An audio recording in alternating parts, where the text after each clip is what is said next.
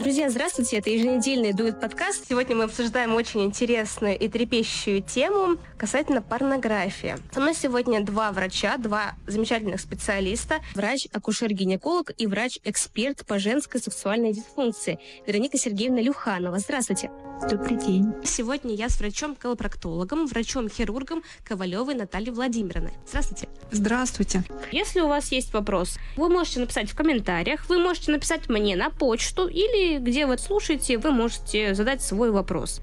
Спасибо большое, что разделили со мной эту тему, потому что одна я бы точно не справилась. Скажите, пожалуйста, что вы в принципе думаете о таком популярном явлении, как фильмы для взрослых или порнография? Вероника Сергеевна. А, гинеколог что-то должен по этому поводу думать. Скажем так, а, я как врач обязана знать какие-то нюансы а, и должна разбираться, если пациентка приходит ко мне с запросом проблемы, которая напрямую либо косвенно связана с порнографией. И в этом моя компетенция заканчивается. То есть э, перевожу на русский язык попроще, э, более, простым, более простой фразой. Смотреть порнографические фильмы, либо не смотреть, заниматься ли мастурбацией под порно, ни один врач не указывает своей пациентке или пациенту. Это выбор каждого человека. Я разбираюсь непосредственно с теми проблемами, которые возникают по запросу женщине, когда, которая приходит, если здесь, еще раз повторюсь, участвует порно. Какие могут быть запросы у гинеколога и специалиста по женской сексуальной дисфункции касательно порнографии? У гинеколога никаких. У гинеколога никаких. Только у пациентки. А здесь море абсолютно, ну, здесь просто мировой океан. В своей практике ко мне приходит с запросом насчет анального секса. Точка. А, насчет э, порнографии, смотреть, не смотреть, нет, это личное дело каждого. Ну, тоже это не чаще, это крайне редко происходит. На самом деле люди, в общем-то, сейчас не ограничены в информационных э, каких-то материалах. Про то, что что-то вытащить. Последний пациент у меня был, наверное, лет 10 назад – когда приходилось удалять инородное тело. В основном сейчас э, люди знают, как надо готовиться. Но это примерно точно так же, как если я смотрю художественный фильм, там, не знаю, 50-х годов, или там девушки тех времен смотрели, они обязаны были соответствовать тому образу. Но я думаю, что сейчас, в общем-то, люди образованы в данном отношении. И да, анальный секс – это ну, серьезная подготовка, и вообще надо подумать, нужен ли он данной личности. Поэтому кто с порнографией я бы не связывала вообще. Первый и самый очевидный косяк порнографии, о котором одинаково говорят и мужчины, и женщины, нереалистичный образ человека. Порнография – это картинка. Женщины не идеально выбриты, не покрыты автозагаром во всех местах, не накрашены и не на каблуках. Это в общем. Если рассматривать женский образ порнографии в конкретике, он сильно отличается от того, что есть на самом деле. Причем и в характере поведения персонажки, и во внешнем ее виде. Многие мужчины считают, что имеют полное право требовать от женщины выглядеть определенным образом. Нет, не имеете. Женщины не куклы. У них есть шрамы, видно сосуды, имеются растяжки, родинки, пигментации и волосы на теле. Более того, у женщин есть складки, животик, второй подбородок, ручки от чайника. Это нормально. Никто не имеет никакого права упрекать за особенности тела. Почему упрекают? Да потому что это уходит в разрез с привычным образом, с той самой насмотренностью, которую щедро подарила снятая на большой объектив картинка с обнаженными людьми. Ну, если с женщинами все так плохо, почему же возмущаются мужчины? Да то же самое – Мужские комплексы, основанные на длине полового члена, тоже появились не просто так.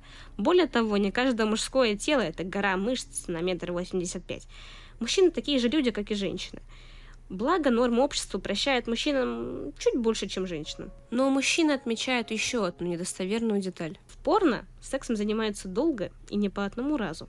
Но, как говорят те самые мужчины, это не относится к сексу с постоянным партнером. Средняя продолжительность полового цикла у мужчины, то есть возбуждение действия экуляции, это 7-14 минут. Это явно далеко от привычного формата видео в 130 минут. Сохранять эрогированный член такое продолжительное время трудно, в определенных моментах даже невозможно. Да и не нужно на самом деле. Вы знаете, мне э, начало, вот то, что вы начали говорить, очень отозвалось, Маруся, и созвучно моему миропониманию, мироощущению. А, значит, по поводу насмотренности подростков, э, реальности, нереальности, неадекватности восприятия себя, окружающих в этом мире, своей роли, да, какой-то сексуальной и э, какой-то интимной коррекции, тут сразу одновременно целая куча моментов, целая куча вопросов, которые, наверное, есть смысл обсуждать отдельно да, таковому. Значит, то, что сейчас мы стали более изощренные, мы, люди, стали более изощренные, более требовательные, более вычурные, более нереальные к, с вопросом к себе и к сексе, ну, это однозначно. Интернет нам в помощь. Второе, каждый находит в интернете то, что он хочет. И именно то, что конкретно он хочет по своему запросу относительно тех проблем, которые обсуждаются и решаются в кабинете у гинеколога мы стали более изощренные в своих сексуальных моментах, предпочтениях, э, пробах, сферах, там, игрушках. И одновременно мы, страна как Азиопа, не научились спокойно, открыто обсуждать эти моменты даже в кабинете у гинеколога. Перевожу на русский язык. Чаще всего приходят пациентки с болями. Это боль, это какие-то травмы, это какие-то воспалительные процессы. И далеко не всегда даже после наводящих вопросов, особенно прямых вопросов, люди готовы тебе отвечать и спокойно, осознанно говорить, да, был анальный секс, да, был, допустим, там одновременно двойная какая-то стимуляция, возможно, был какой-то неправильно проведенный сквирт, и Соответственно, когда у гинеколога, у гинеколога, у проктолога, у уролога нет полноценной нормальной информации, потом оказать какую-то помощь бывает сложнее, потому что люди продолжают совершать те же самые ошибки, когда они при всей своей начитанности и подкованности одновременно не обладают банальными знаниями по как соблюдать гигиену о смене презерватива, об использовании латексных салфеток и т.д. и т.п. и еже с ними как таковым. Поэтому когда, еще раз повторюсь, когда человек готов обсуждать все свои сексуальные предпочтения открыто, ну, безусловно, доктор только с точки зрения эмпатии и только с точки зрения чисто решения профессиональных моментов таковых, тогда наша работа значительно облегчается. Я правильно понимаю, пациент, если как-то его запрос связан с неудачным сексуальным опытом или каким-либо сексуальным опытом, предшествующим приему, должен рассказать об этом прям открыто. Вот такие у меня сексуальные предпочтения. Ну, для лучшего понимания специалиста. Дело в том, что то самое, что называют психотерапевты, психологи, сексологи, гинекологи, называемые психотравмы, сексуальные травмы, далеко не всегда осознается нами, как на самом деле реальная травма. Это первое. Второе уровень этой психосексуальной травмы или какого-то сексуализированного насилия в детстве, в подростковом возрасте иногда просто вытесняется из сознания, из подсознания. Либо мы это нивелируем, обесцениваем, не придаем этому значению. Но это не означает, что наше тело этого не помнит, да, к таковому. А если говорить более о каких-то более насущных, обыденных вещах, да, к таковому, а, возвращаемся опять к тому же самому анальному сексу. Крайне редко бывают женщины, которые обладают способностью получать оргазм в результате анального секса. Очень редко у кого из женщин есть вот такие э, в области анальной манжетки достаточное количество рецепторов. Да? Плюс ко всему это должна быть, как правило, девочка с определенной высокой степенью половой конституции и целая куча еще сопутствующих там условий факторов, которые должны быть выполнены. Но частота использования анального секса в современном мире, да, э, страны женщины к таковому, она гораздо больше, вот э, коллега не даст, наверное, подтвердит мои слова, чем, допустим, было лет 15-20 назад. Несомненно, больше. С одной стороны, хорошо, что девочки об этом говорят, они не боятся э, и говорят это, озвучат, они, они позволяют помогать им, да, к таковому. С другой стороны, скажем так, на моем опыте 50-90% пациенток после анального секса – это женщины, у которых формируется синдром тазовой боли. Либо боли при половом контакте, либо боль после половых контактов, либо потом вплоть до а, формирования такого мощного синдрома хронической тазовой боли. И который далеко не всегда кто-то из них связывает в принципе с анальным сексом. Вот это уже другая совсем проблема, это более, вот это прям беда. Так, интересно. Вы подняли очень интересную тему про предохранение и латексные салфетки. Во-первых, латексные салфетки – это достаточно популярный метод э, барьерной контрацепции, который применяется для чаще всего оральных практик. Буквально салфеточка, которая прикладывается на внешние половые органы, буквально на вульву, чаще всего для кунилингуса.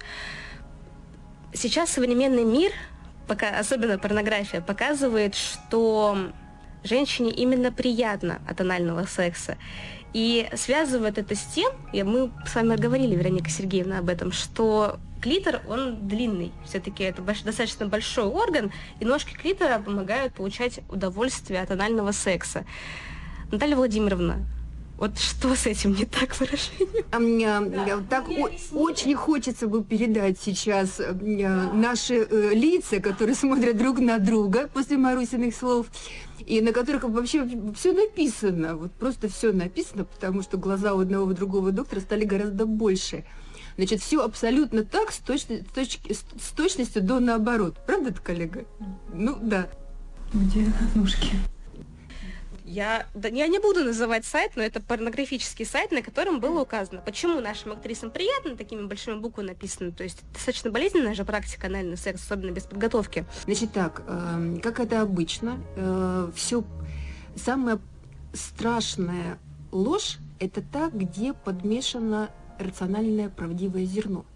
И пока ты это все дело выковыришь, отделишь и разложишь по полкам, да, везде поставишь точки над «и», называется, уйдет целая куча э, сил, времени и всего прочего. Значит, э, максимально частый оргазм, который получает классическая женщина, это клиторный оргазм, или клиторальный как таковому. Влагалищный оргазм получает меньше девочек. Другой вопрос, что мы никогда ни сексологи, ни сексопатологи, ни гинекологи, ни проктологи, да, ни урологи, мы не разделяем, что лучше, какой лучше, какой хуже, потому что это абсолютно нет смысла это делать, да, к таковому. Но влагалищный оргазм получает э, пациентка, женщина, в результате именно того, что происходит стимуляция тех самых ножек клитора, которые обволакивают и верхнюю треть влагалища, среднюю треть, да, по передней стенке влагалища такового. Но, пардоньте, ножки клитора ну никак не доходят нас с вами до прямой кишки, ну никак не доходят. В области прямой кишки, в области сфинктера прямой кишки – есть такие работы, которые, собственно говоря, с точки зрения нормальной анатомии не подкреплены абсолютно. То есть а, анатомы не нашли пресловутой точки G, гистологи тоже. Анатомы не нашли пресловутую анальную манжетку. Так э, объясните в таком случае, в чем же вообще анатомия анального секса? Почему и мужчины, и женщины пользуются? А вот смотрите, анатомия, что же, почему пользуются? Потому что они хотят, это их право, точка. Второе, значит, э, по поводу анатомии, э, гистология физиология и иннервация. Вот здесь вообще совершенно разные вещи, да, к такову. Сложные слова. Да, потому что э, то, что мы анатомически можем не видеть даже на уровне микроскопа, да, к такового, ту же самую точку G пресловутую, да, к такового, с точки зрения физиологии, нейрофизиологии, сексологии к таковому, это определенное скопление в определенных точках проекции по передней стенке влагалища, где примерно ближе к, э, к переднему своду, да, к таковому, скопление нервных окончаний ну, то бишь на, на минуточку. В клиторе, в клиторе на минуточку, по, по данным последнего, последних исследований Международного общества сексуального здоровья, больше 10 тысяч нервных окончаний. 10 тысяч нервных окончаний вот на этом маленьком органе к таковому. Поэтому ни одна стимуляция никакого другого дополнительного органа в нашем теле организме не, не дает такого кайфа, такой стимуляции, такой разрядки, как именно область клитора. У кого-то из женщин в области сфинктера анального отверстия есть вот эти самые пресловутые рецепторы удовольствия сексуальные, их можно называть по-разному, да? У кого-то их большее количество, у кого-то их вообще нет. Ну, это чувствительность каждой женщины отдельно взятой, да. Абсолютно, абсолютно. Еще плюс ко всему, насколько эти рецепторы, их количество, эти рецепторы взаимосвязаны с головой, насколько голова умеет анализировать, да? Потому что все приятные вещи и неприятные, то есть любое ощущение боли – это реакция в голове, это кора головного мозга. Ну, анальный секс, ну, поскольку, поскольку ко мне приходят только женщины, но и мужчины, э, на самом деле больше, не все, конечно, есть женщины, которые говорят, да, я люблю анальный секс, мне нравится, я с удовольствием этим занимаюсь, но в основном запрос от женщин, мой партнер да. хочет анального секса как раз из-за э, степени сжатия э, анального сфинктера, и поэтому им вот это вот трение, оно доставляет больше удовольствия, чем э, вагинальный секс, например. Это как разнообразие какое-то. И опять, женщине я всегда предлагаю предложить мужчине то же самое. Если он согласится испытать на себе, то можно и дальше экспериментировать. Это не, даже не ирония, но скорее уважительное отношение к своей личности. Если женщина не хочет не надо этого делать. Если я про анальный секс, и про, и про порнографию, и про другие э, сексуальные игры, игрища, игрушки, да все что угодно. И э, вот правильно сказали, вот там 10-15 лет назад, да было и тогда, э, обращались люди, спрашивали про анальный секс. А, но сейчас молодежь более просвещена. Не уверена, что они, каждый из них смотрит порнографию, делает это регулярно. Э, ну да, сталкивается и, возможно, даже отчасти ну, вот, э, идеалистичное да, отношение к своему телу, я не такой, я не такая, мне кажется, даже немножко по-другому. Ага, значит, у той там девушки есть анальные бахромки. Может быть, э, это и не настолько некрасиво, потому что запрос вот на эстетический вид, в особенности от юных дам, которые опять стесняются своего партнера, они стесняются своего тела. И моя, вот я вижу свою роль как врача, объяснить, что с ними все хорошо. Они красивые, а у них, да, есть индивидуальная особенность. Надо, чтобы люди рассказывали, говорили о своих страхах. Я напрямую спрашиваю, что именно вас беспокоит, когда вот приходят и говорят, вот у меня там что-то не так. Что именно вас беспокоит? У вас болит, у вас кровит? Нет, не болит, не кровит. А почему вы так думаете? А потому что я переживаю, что скажет мой партнер. Спасибо большое, что подняли эту тему. Да, я как раз-таки задевала минут 10 назад этот, эту часть, что коррекция вроде бы с виду внешних нормальных органов связана с насмотренностью, как раз-таки ранее, э, там, до моего рождения, да, в 90-х, этой насмотренности было намного меньше, абсолютно намного меньше. Это факт, это статистика. И сейчас люди больше пользуются, ну, спрос таких операций выше – есть риски, если вот женщина говорит, мне надо отбелить анус, мне надо все выровнять, убрать похромки, убрать все торчащее, чтобы все было ровно, белое, желательно еще и без складок на сфинктере как-нибудь. Какие риски? Что грозит женщине, которая будет преувеличивать с этими операциями в погоне за нереалистичным образом? Самая лучшая операция не сделанная. Поэтому операция это всегда риск. Если это здоровый человек, с некоторыми особенностями, то хочет прооперироваться, да, мы это сделаем, но предупреждаем, что после этого могут быть длительно незаживающие язвы, раны, кровотечение, инфицирование, структуры, то есть сужение анального канала. Длительно незаживающие язвы – это онкологические риски. Это риск не только гнойного процесса, но и присоединением вирусных инфекций, местный иммунитет ослабевает.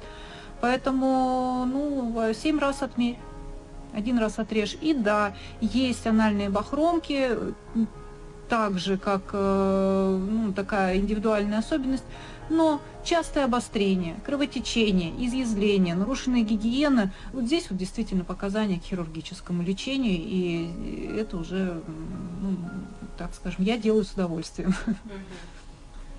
То же самое, что и касается половых губ больших, да, которые мешают, которые убирают именно по медицинским показаниям, я правильно понимаю? То же самое, что и касается половых. Марусь, знаете, вот тут эм, опять у нас получилось все переплетено в хорошем смысле этого слова, как и в жизни, когда отделить одно от другого практически нереально, да и бессмысленно. Э, смотрите, ведь тема нашего сегодняшнего разговора – это разговор про порнографию к таковому. Да, возраст каэтархии, то есть первого полового контакта, еще молодился. Это факт. Есть э, официальная статистика, да? а, российская, есть неофициальная российская статистика, есть мировая статистика как таковая.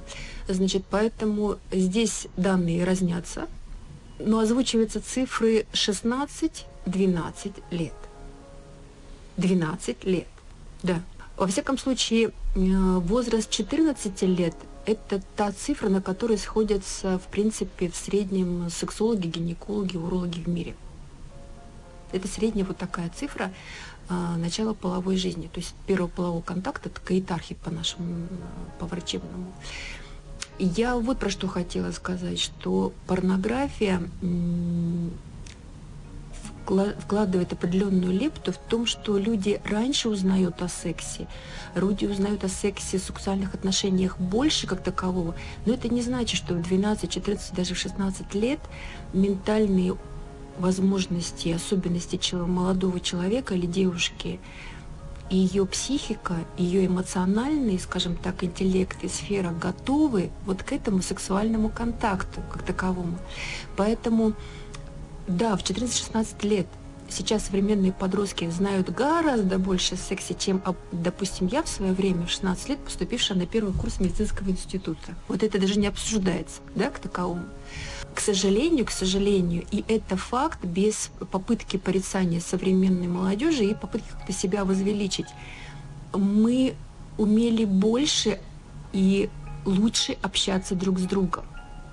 За счет интернета и за счет э, социальных сетей люди меньше общаются, выстраивают коммуникации меньше, хуже и с большими проблемами. И это констатация факта, вот без вариантов такового.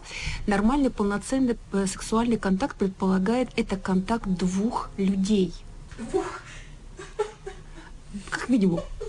Как минимум. Я понимаю, что я человек отсталый, да, я своем возрасте, как минимум двух людей. Другой вопрос, что э, очень много, и здесь от, сказывается отрицательная порнография в том, что люди не идут на выстраивание контакта, на попытку найти контакт с человеком, найти своего человека, да, который бы тебе был приятен на химическом уровне, на физическом, и которым бы, бы ты был приятен и чтобы вы выстроили коммуникации таким образом, что готовы были бы вступить в сексуальный контакт.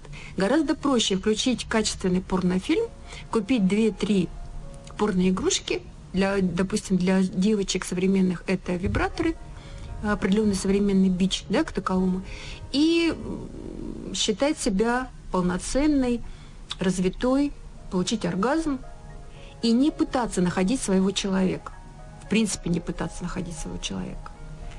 Вот здесь большая проблема.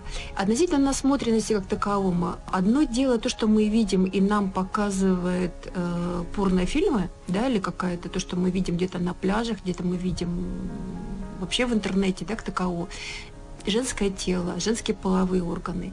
И то, насколько мы ощущаем себя комфортно в своем теле, вот здесь вообще друг другая большая разница. Потому что требование все обрезать, урезать, обелить, это проблема Барби, это проблема непринятия своего тела, и это не столько чисто, это никакого отношения к медицинским вещам не имеет. Это чисто психологический момент. Это непринятие себя, непринятие своего тела, это и нарушение пищевого поведения и все остальное прочее. И действительно запросов по поводу отрезать, урезать, отбелить сейчас гораздо больше, но такие вещи у гинекологов, у проктологов, у настоящих докторов не может быть, не могут быть на потоке, потому что есть масса девочек, которые просят сделать их половые органы, которые бы, соответственно, четко соответствовали половым органам Барби, или так называемые, есть даже выражение у гинекологов Вульва по монетоприемник, когда большие малые половые губы крайне малы, они практически не выражены, и есть такая просто э, в виде щелочки, как будто туда можно было просунуть монетку ребром, да, щелочки, вход в вульву непосредственно к таковому. И здесь не каждая пациентка готова слышать, допустим, меня как гинеколога, который э, после фотосессии э, на кульпоскопе, да, на экране монитора показывает, рассказывает, что да, по вашему запросу мы с вами можем сделать вот так-то, вот так-то, вот так-то, но только вот до такого уровня, только вот до такой границы. Допустим, соблюдение там линии Хартмана, соблюдением анатомии, физиологии и функционала нормального.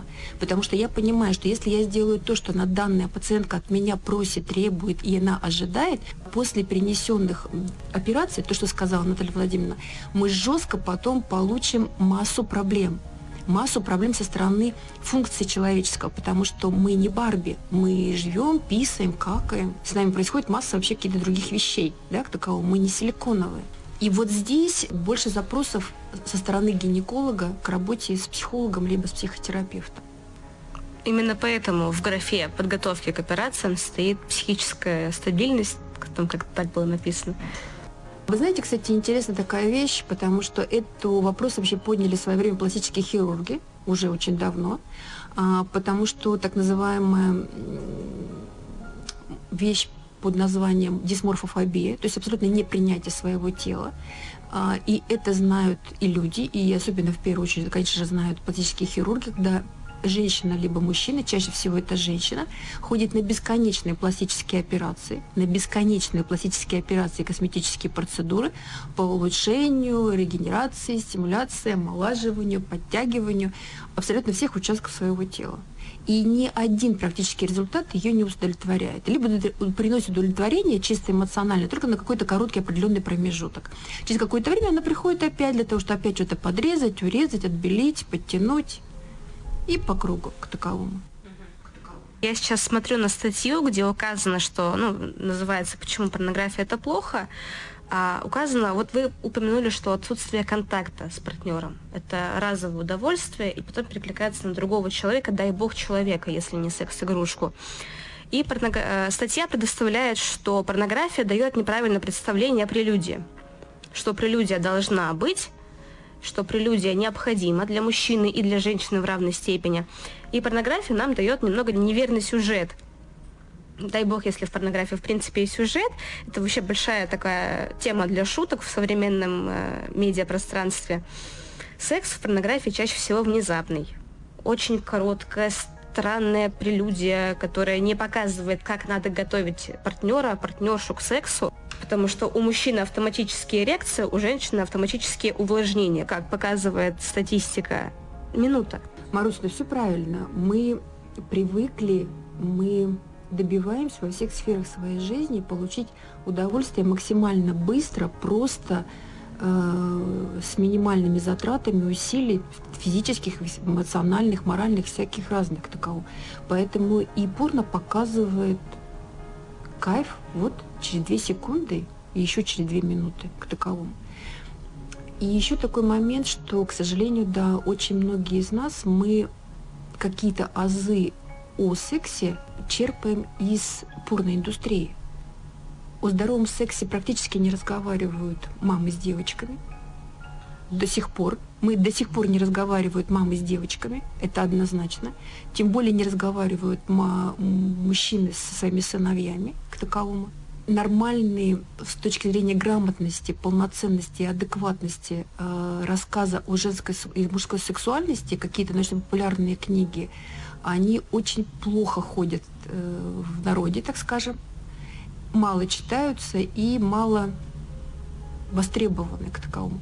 Поэтому, когда мы не знаем о норме, от относительной норме какой-то, как происходит возбуждение у мужчины, у женщины, почему это происходит, да, к таковому. Соответственно, мы, имея какие-то ложные представления, я тут я повторюсь и повторяю ваши да, слова, полностью с ними согласна, и ожидаем того, чего, в принципе, в норме быть не может. Потому что э, сексуальный контакт, скажем так, э, возбуждение, желание у мужчины и у женщины настолько разный, мы пытаемся это все приравнять, мы пытаемся... Ну, короче говоря, наше представление не совпадает абсолютно с тем, что мы видим в реальности. Да, сейчас, э, слушая э, коллегу, я подумала о том, что ну, прекрасно э, все, когда с трибуны Советского Союза, не помню нам какой год, сказали, да, в Советском Союзе секса нет. Прямой ну, эфир Познера, 91 год. 91 год. год, то есть это развал Советского Союза. Ну, подозреваю, что да, после 45 -го года тоже мало было мужчин, э, ну, тоже секса не было. Но э, уровень рождаемости был значительно выше. На секундочку, сейчас э, какие страны, в каких странах рождается больше всего людей? Китай мы вряд ли можем назвать малоразвитой. Индия, Китай, арабские страны, исламский мир. И где меньше всего рождается детей? Ну, это высоко развитые страны, да, ну и Россия туда же, потому что мы плюс-минус развивающаяся страна. И как раз про доступность всего, про некоторую разрешенность, про ну, некоторое отсутствие Э, таинства, да, вот этих отношений между мужчиной и женщиной, а, возможно, она вот и приводит к такому э, вседозволенному одиночеству, потому что ну, человек, который э, ну, в одиночестве смотрит порнофильмы, да, как-то себя развлекает, либо он меняет партнеров, по сути, он все равно одинок. Ну, несчастен он или счастлив, это уже ну, совершенно другая тема. Да? И я за то, чтобы человек сам с собой развлекался, чем менял партнеров. Ну, с медицинской точки зрения, это, по крайней мере, профилактика заболеваний, передающихся половым путем. Про вообще отношение к сексу, к порнографии или к тому или иному да, виду сексуальных утех, так скажем, э, ну, опять, лишь бы человек находился в счастье, и лишь бы дети рождались в счастливых семьях опять. Статистику смотрю, а, в которой указано, 78% женщин с 25 до 40 лет регулярно испытывают недостаточное возбуждение на момент начала полового акта. Это грозит сухостью, гинекологическими проблемами, трещинами и молочницами. Связывают ли современные гинекологи как раз-таки вседозволенность порнографии, вот это вот э, последствия недостаточной подготовки. Давайте сразу отделим опять зерно от плевел, да, к таковому. Недостаточное возбуждение, сухость трещины – это одно, а молочница – это немножко другое. Да? Другой момент, что современная, по крайней мере, российская женщина, которая астенична, э, у которой 99% это синдром хронической усталости, это эмоциональная депрессия – это понижение мотивации. И у наших российских женщин, особенно у городских, какие-то кандидозные процессы, рецидивирующие кандидозы, молочницы так называемые, да, это большой бич. И когда есть рецидивирующий кандидоз, может быть нарушение выработки смазки в том числе, да, если даже партнер хорошо, активно, полноценно готовит девочку к сексу, да, идет хорошая прелюдия полноценная к таковому.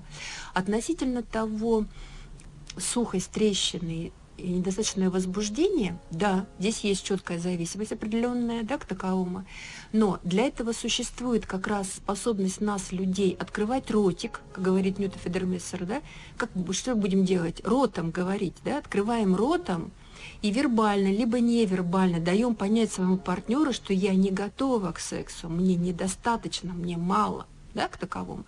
И опять же, каждый из нас имеет право оценивать, мой партнер меня слышит – он готов и выполнять какие-то мои просьбы, дополнительно стимулировать свою девочку, готовить ее к вкусному, обоюдному сексу. Либо он, он вообще не заинтересован, ему надо э, просто выполнить, скажем так, получить свой оргазм, получить там свою экуляцию. У женщины есть право выбора. Оценивать эту ситуацию, делать выборы, да, и делать выводы определенные. С третьей стороны, если по каким-то причинам, несмотря на замечательного партнера, хорошую активную подготовку, недостаточное количество вырабатывается смазки, существует огромное количество любрикантов, эмолентов, пролонгаторов, стимуляторов, которым пользоваться можно, нужно, в некоторых случаях просто крайне необходимо, обязательно по медицинским показаниям к таковому. Что будет пациентка использовать, женщина, да, к таковому? Это решается абсолютно индивидуально, и, безусловно, это в первую очередь определяется, обсуждается с гинекологом, и только с гинекологом, потому что сексологи не могут, не умеют и не обязаны разбираться, допустим, да, какую смазку подобрать конкретно для каждой женщины в каждом возрастном периоде. Да, в прямом смысле. То есть я, чтобы подобрать себе смазку для той или иной практики, должна идти к гинекологу? Маруся, вы ничего не должны. Вы имеете право обсудить, и ваш гинеколог обязан знать, какая смазка на каких ситуациях больше востребуется. Открывайте любые э, профессиональные, скажем так, сайты э, каких-то контор, фирм, которые изготавливают, допустим, всевозможные сексуальную парфюмерию. Не парфюмерию даже, а космосмизметику, да, сексуальную к таковому.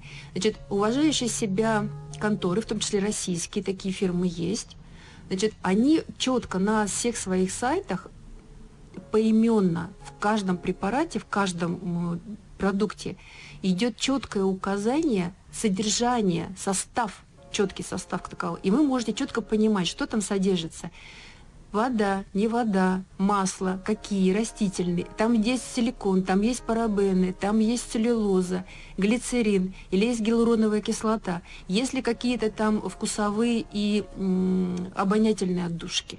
Пардоньте, то есть для этого существует голова, для этого существуют мозги, чтобы это использовать. Для этого существуют специалисты, чтобы говорить, что силиконовые смазки для этого, водные смазки да, вот для этого, да. Да, да, да. Хотя маленький такой нюанс – к сожалению, нас, специалистов, этому нигде не учат. Я вот и говорю, я пытаюсь представить то, что я подхожу на плановый просмотр и спрашиваю своей своего гинеколога, который далеко за 60 уже, а мне какую смазку использовать для вагинального... Маруся, это ваша ответственность да. найти такого гинеколога, как и я, который тоже почти 60, для того, чтобы который знала, готова была обсуждать абсолютно эмпатично да, к таковому. То есть я могу иметь какое-то свое субъективное отношение там, к тройничку, там, к свингер-клубу, там, э, к бионалу, либо еще что-то, да, но моя задача на приеме, на осмотре с девочкой решать те проблемы, которые есть, абсолютно эмпатично и абсолютно безоценочно. В порнографии не используется смазка, в порнографии используется слюна. Но это то, что вам показывают. Чем это нам показывают? Это нет, Маруся, это не означает совершенно, что это так на самом деле происходит. А вот как надо правильно? Слюну нельзя, почему? Ну, потому что это слюна. Потому что это э, вода, потому что слюна придумана у нас с вами Господом Богом в нашем организме для того, чтобы она помогала переваривать пищу. Пищу. Она, как правило, имеет кислый, очень кислый pH. Вот Наталья Владимировна не твердит мой, да, к таковому. Там есть определенное уже количество ферментов пищеварительных, да, для начала, начала расщепления вот этого белкового комка. Там очень кислый pH, еще раз повторяю, который не соответствует кислотности влагалища, и уж тем более кислотности наружных половых органов, или бы кислотности прямой кишки. Там есть большое количество лизоцимов, а самое главное, пардоньте, э, на минуточку, стоматологи, особенно стоматологи-хирурги, с нами э, согласятся. Рот – самое поганое, простите, место в человеческом организме. С точки зрения микробного состава и с точки зрения вирулентности этого микробного состава. Только в ротовой полости содержатся микробы, которые умеют разъедать зуб – Поэтому любая инфекция, так называемая стоматологическая, хирургическая инфекция, это самое злостное, тяжелое и серьезное. Опять же, это перекликается вот с теми вещами, э, которые мы обсуждаем с пациентками. То есть если пара практикует оральный секс в одну сторону, в две стороны, к стоматологу ходить надо не один раз в год, а гораздо чаще. Очень полезный совет, спасибо. И последний, самый такой огорчающий недостаток порно, который указан в статье, которую мы разбираем, это опасные практики. БДСМ практики в этом случае вынесены отдельно, потому что даже классическая порнография показывает э, очень агрессивный, резкий секс, очень постоянный переход из, одной, из одного отверстия, правильно ли сказать или нет, в другое, без предохранения. Постоянная смена партнеров, из одного в следующее, и постоянные грубые переворачивания, неудобные позы. В реальном мире это грозит страшнейшими разрывами, выпадениями. Насколько это актуально сейчас для вас, как для врачей? Наблюдаете вы такую картину? Ну, если это вопрос ко мне, то нет, я этого не наблюдаю. А, более того, ну, также можно посмотреть Камасутру и, в общем-то, спину или шею сломать. Ну, в общем-то, ребят, ну, включайте мозги и просто ну, как-то действительно адекватно оценивайте свои возможности и возможности вашего партнера. Э, и опять, и уважайте себя прежде всего, заботьтесь о себе, соблюдайте гигиену. В общем-то, действительно, после вагинального секса, если анальный секс возможен, то в обратном порядке не стоит этого делать. Ну и опять предохраняйтесь. при анальном сексе необходимо обязательное предохранение в любом случае, даже если проверенные постоянно партнеры, верно? Предохранение или защита? Давайте разные сразу расставим. Ну, барьерная контра... Если, э, женщ... если совершается пассивный половой акт в анальное отверстие женщине, пардоньте, она не забеременеет. Там не нужна контрацепция, да, предохранение, там не нужна контрацепция, да, к таковому. Ну, да. А если говорить э, по поводу инфекций, передающихся половым путем, либо какие-то воспалительные заболевания, да, это уже другой разговор. Хочется объяснить людям, которые практикуют анальный секс без предохранения, почему не стоит этого делать.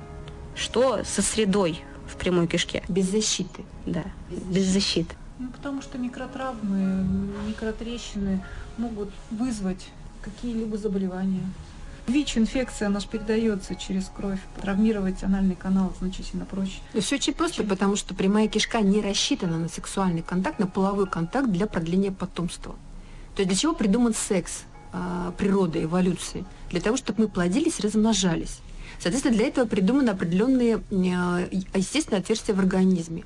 В этих естественных отверстиях существует четко подготовленная с физиологической точки зрения слизистая, которая сама умеет увлажняться, сама умеет растягиваться, принимает в себя член любого размера практически, да, для того, чтобы, опять же, во время родов самка млекопитающего могла абсолютно без болезни, ну, без э, явной травматизации родить, например, полноценного большого ребенка, даже крупного ребенка. Слизистое влагалище спокойно родит и не потрескается и не порвется, даже родив ребенка 4-4,5 килограмма, если она не воспалена и не истончена к таковому. Слизистая прямой кишки в принципе не рассчитана не то, что на рождение какое-то, да, в первую очередь на половой контакт, на сексуальный контакт. Поэтому, как говорит профессор Московского университета Наталья Зубаревич, Ребята, учите матчасть, включайте голову. Неясно, где ее учить, неясно, у кого ее учить, потому что материала много, даже теоретического. Ну, я не говорю про саму порнографию. Маруся, все возвращаемся э, к началу нашего разговора. Каждый человек находит ту информацию, которую ему хочется, которую он ожидает. Первое. Второе. Ну, слушайте, абсолютно маркетинговый ход. Приходите на прием.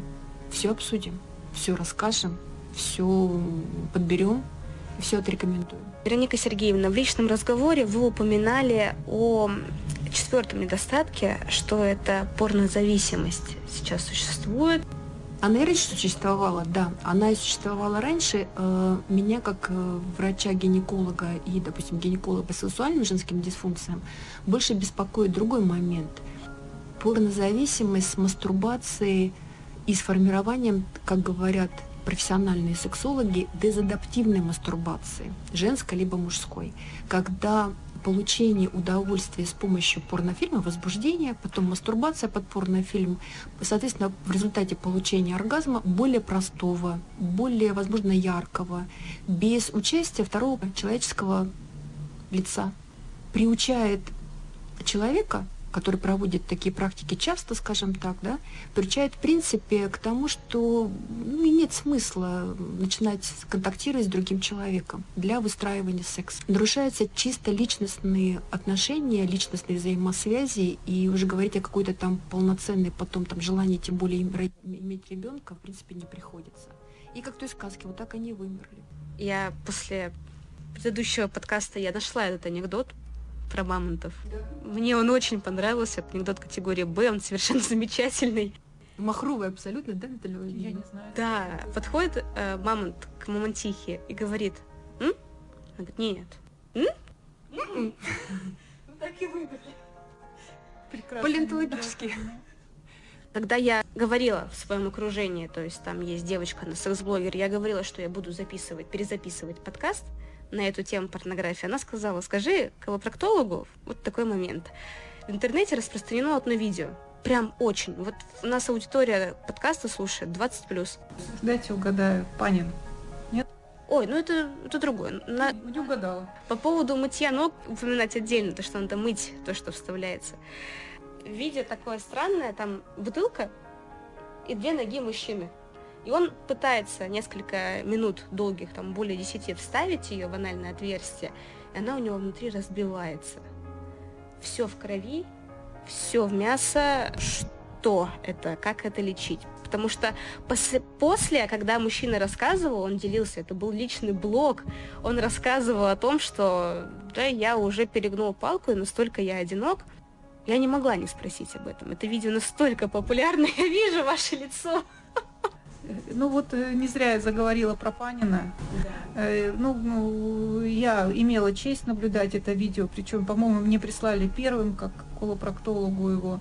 Видео с бутылками, видео с огурцами, не знаю, там фотографии какие-то, э, или инородные тела прямой кишки тоже из 60-х годов, где все смотрели, спокойно смотрели, и в конце возглас был у всех абсолютно одинаковый. Кружка? Ну, да, действительно, большая эмалированная кружка. Но здесь э, ну, ну, личностные, мягко сказать, особенности ну, данного мужчины, потому что, ну, действительно, ну, садиться на бутылку стеклянную, это риски. На гранату можно сесть, можно, не знаю, там, на грабли сесть, ну, то есть, ну, на что угодно, просто, ну, понимать, что это может э, порезать, э, порвать, э, взорвать и превратить, как вы говорите, в мясо люди не осознают, насколько сфинктер, это же мышца? Мышца. Мышца. Насколько он сильно может продавить что-то. Именно поэтому используется э, в мастурбации не то, что используется в порнографии. В порнографии используются специализированные секс-игрушки, специально для этого предназначенные. А в реальной жизни не все могут как-то обеспечить себя этими предметами, поэтому в анус вставляется все – от кабачков до ног, до кулаков, то есть фистинг, фистинг, фистинг, потому что я каждый раз, когда я вижу статистику по порнографическим сайтам, я удивляюсь тому, что фистинг, фистинг становится популярнее и популярнее, и мне чаще и чаще приходят сообщения типа, а вот там вот одна звезда получила травму, а вот там вот еще кто-то получил выпадение. Насколько фистинг, в принципе, безопасно, раз уж он получает такую популярность? Слушайте, если вернуться э, к тому, с чего вы начали, к таковому, на мой взгляд, опыт работы врачом 30 плюс, э, я вижу немножко другую проблему. Когда человек садится на бутылку, дело ведь не в том, что он крайне одинок, а в том, что ему надо обязательно это все заснять и выложить в интернет это как минимум определенный душевный, э, психоэмоциональный эксбиционизм. Это что тут больше, истероидность, нарциссизм, да, это уже вопрос называется к психотерапевтам, к психиатрам, да, психологам таковым. Но не если это просто попытка привлечь к себе внимание, быть популярным, показать себя, заявить себя миру. Вот таким способом. Когда ты не можешь добиться Нобелевской премии, когда ты не можешь там сделать более что-то трудность. Я с вами не согласна, потому что этот мужчина, он указывал, что он не знает, как получить удовольствие иначе. И он не знал, что сфинктер так может. Слушайте, из 50 мужчин, а, вернее, 500 мужчин, которые засунут себе, введут а, в анальное отверстие бутылку, э, ввиду того, что у них не будет полноценной предварительной информации, но в лучшем случае 0,1 выложит это все в интернет. Я вот про это. Я про это как таковому. То, что можно получить травмы, тяжеленные травмы с разрывами в результате анального секса, но это знают абсолютно все. Абсолютно все. И поэтому проктологи без работы не сидят, особенно последние годы. Особенно не, проктологи неотложной хирургии, да, к таковому. Говорят, что людей с э, неопознанными предметами отправляют к хирургам сразу насколько я в курсе. Это просто неотложная помощь, это скорая помощь, да, это э, врачи больниц, скорая медицинская помощь, такового, на которых, собственно говоря, попадает вот эта вся ситуация. Разрывы анального отверстия, разрывы сфинктера у женщин в том числе, да, либо какие-то более, более затянувшиеся, более длительные, более отсроченные вещи, это начиная с парапроктитов гнойных, анальных трещин, какие-то воспаления и еже с ними. Работы добавилось проктологов в этом плане. Однозначно. А последняя графа в этой статье, она о том, что порно чаще просматривают мужчины, 68% мужчин, и, что очень грустно, достаточно много детей. мы уже ответили на вопрос, почему дети просматривают такие материалы. И хотелось бы дать небольшой совет для родителей, чтобы они как-то объяснили нормы секс-просвета, секс, э, сексуального воспитания, как-то вот кратко объяснить, вот дать памятку родителю, вот ребенку становится там 12-13 плюс, что ему сказать? Маруся, 12-13 плюс мы опоздали прямо скажем, вообще, да? Опять же, тот же самый анекдот, да? А, папа подходит к сыну и говорит 12-летнему, давай поговорим с тобой о сексе. Ответ сына, хорошо, давай, что бы ты хоть хотел об этом знать? С ребенком разговаривается, то есть ребенка учат правилу нижнего белья, правилу трусиков, как минимум в три года, а, э, мальчик, девочка ходят только в свои туалеты, однополые туалеты, э, не позже пяти лет, да, определенные какие-то вещи.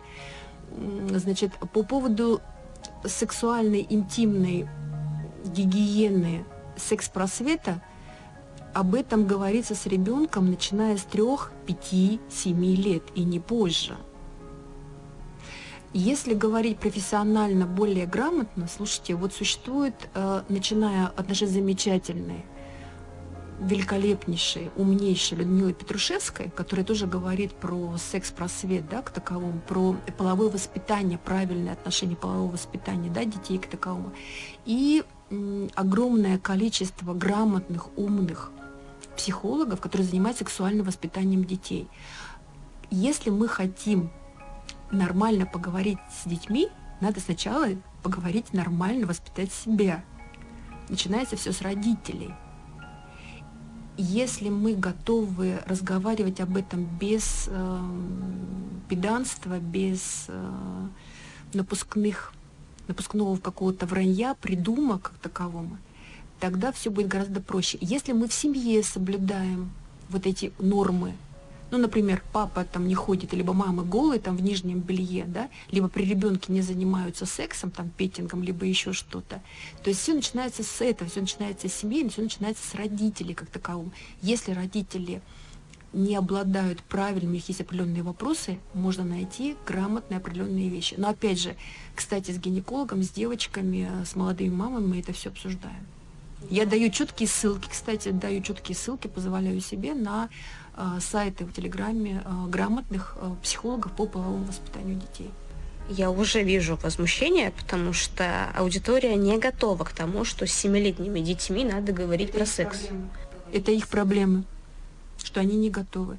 Они, единственное, к чему я могу только э, сказать, что, ребята, это ваш выбор в 12 лет никто с вами, если вы эти вещи не обсудили с ребенком в 3-5 на нормальном языке, доступном, если ваш ребенок не привык вам доверять и не вы не являетесь его сторонником, его защитником, его полноценным другом, в 12, пардоньте, никто с вами ни о чем обсуждать не будет с детьми. Никто.